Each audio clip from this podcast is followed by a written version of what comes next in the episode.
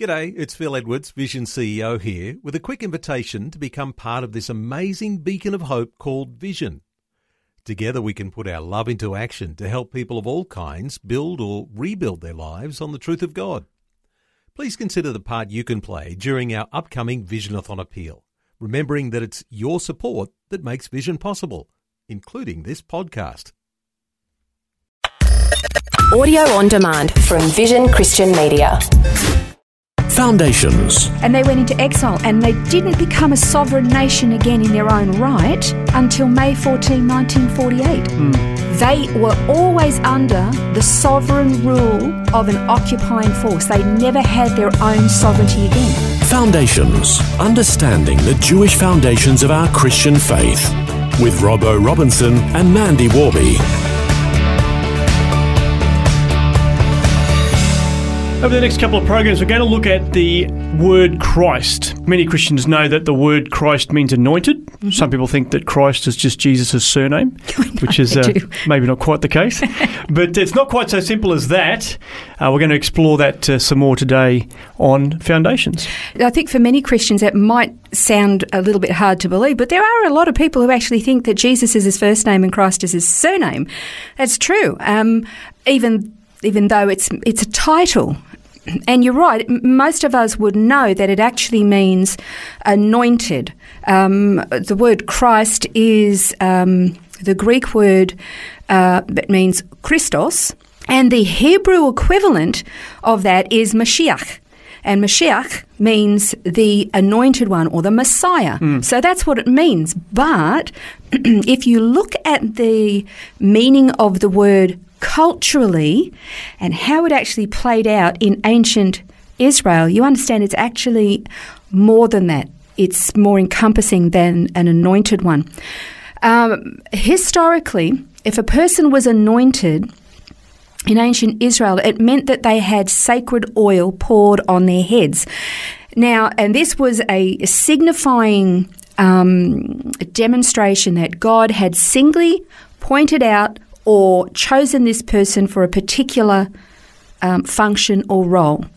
Now, sometimes it would be priests. Well, anytime a new priest came, yes, they had to be anointed and made holy, set apart.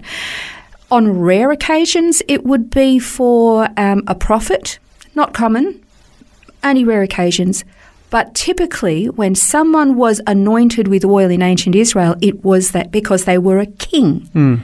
So you might say, okay, well, occasionally it might have been them, or it might have been for them maybe once or twice. But everybody knew that if you were anointed with oil, you were being set apart as king. That happened to Saul and it happened to David. And so that is what people knew. So now we could turn around and say, okay, well, so it means that he's the anointed one, um, he is the Messiah, and therefore, okay, he was a king.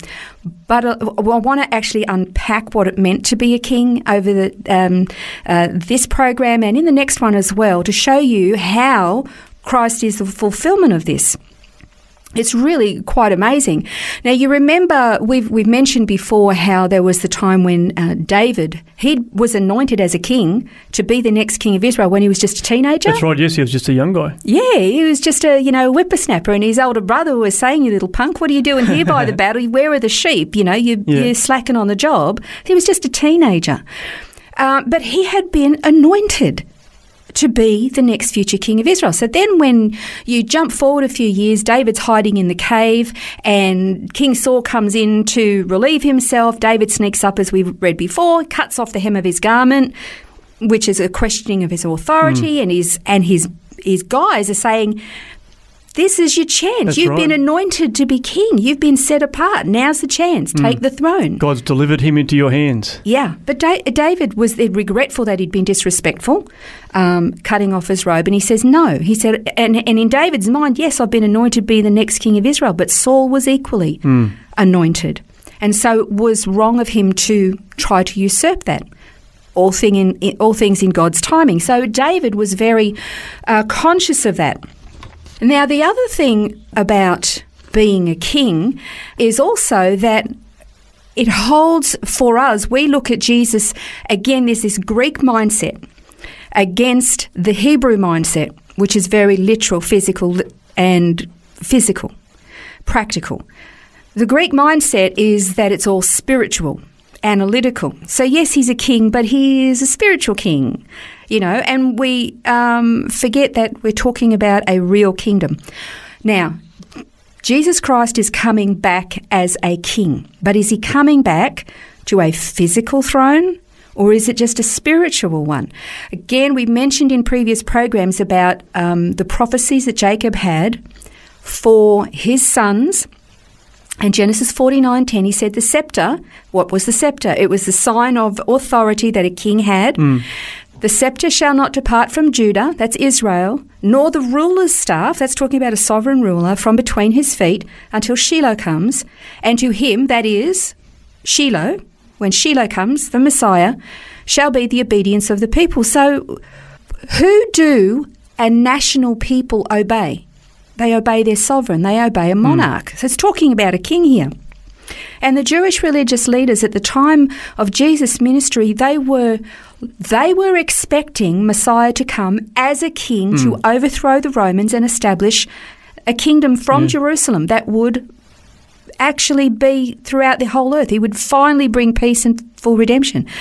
They were anticipating a king. Even the disciples were, weren't they? Because they asked They him, "Are you going to establish your kingdom now? Is exactly. It, is it now? Yeah, Are you yeah, going we're, to we're take hanging up the on throne?" this, Lord. Yeah, they, that's exactly right.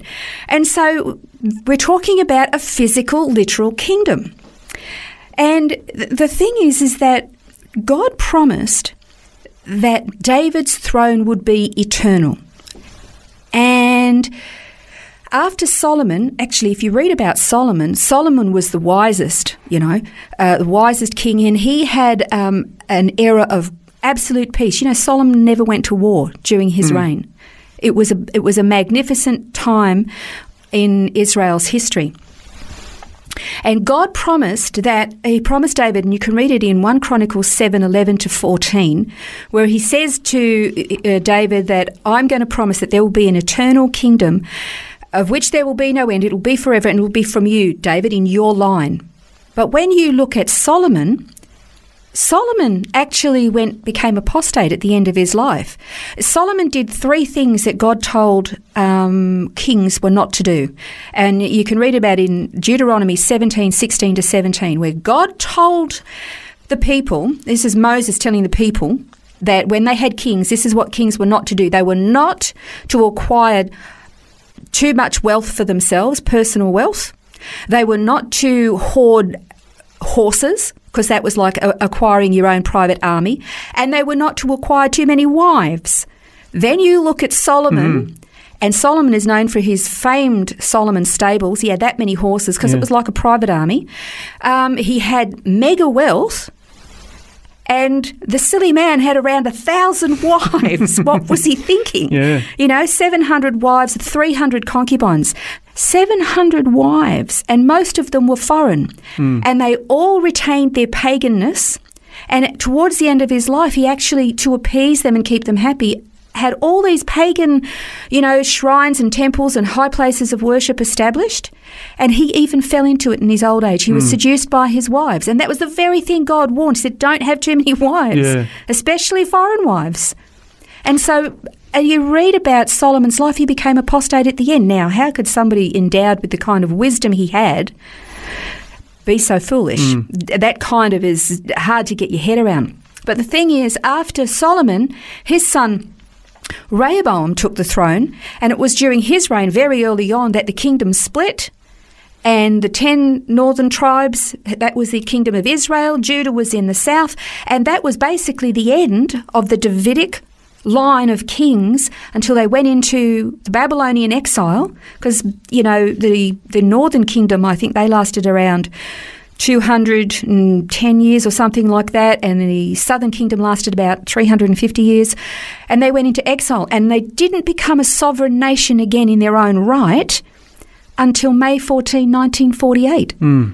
From the time of the Babylonian exile when they returned, they were always under the sovereign rule of an occupying force. They never had their own sovereignty again until May 14, 19, 1948.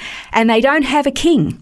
They hmm. have an elected official. Yeah. So when it talks about when Shiloh comes and he's going to have this eternal rule, that's talking about a Messiah who's going to come as a physical king to rule a physical kingdom in a physical nation.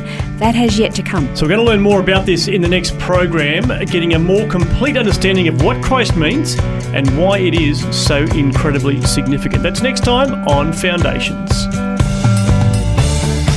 This has been Foundations, a look at the Jewish foundations of our Christian faith. For study notes, resources, and more, see vision.org.au slash foundations.